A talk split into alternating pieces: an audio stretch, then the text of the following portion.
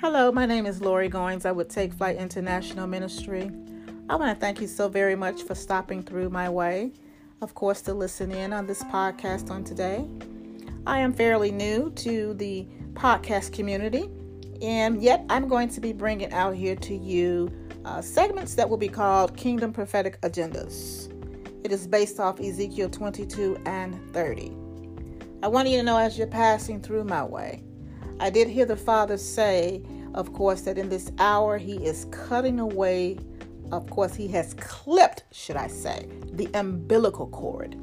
He has clipped the umbilical cord for those of you, of course, who have a call on your life, those of you who have ministries, those of you, of course, who are setting out for new adventures.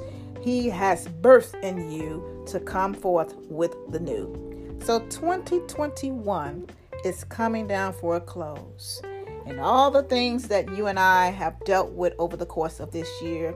He says to tell you, forgetting those things which are behind and looking forward, of course, to the new. Remember in the Old Testament how the instructions were given to Lot and his family and his wife, should I say. And she was told not to turn back because God had taken them from out of the murk and miry of that particular place of a city. But she didn't listen to the instructions.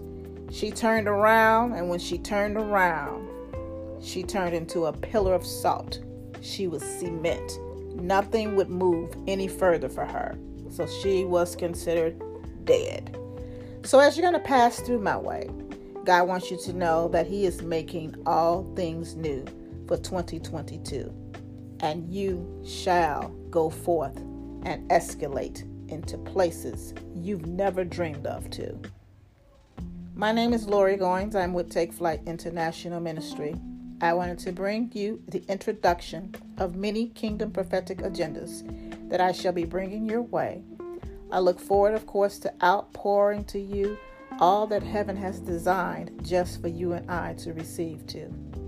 I want to say to you until the next time, keep advancing, keep moving forward, and enjoy this holiday season with your loved ones. And remember that Jesus loves you, and so do I. We'll talk soon. Bye.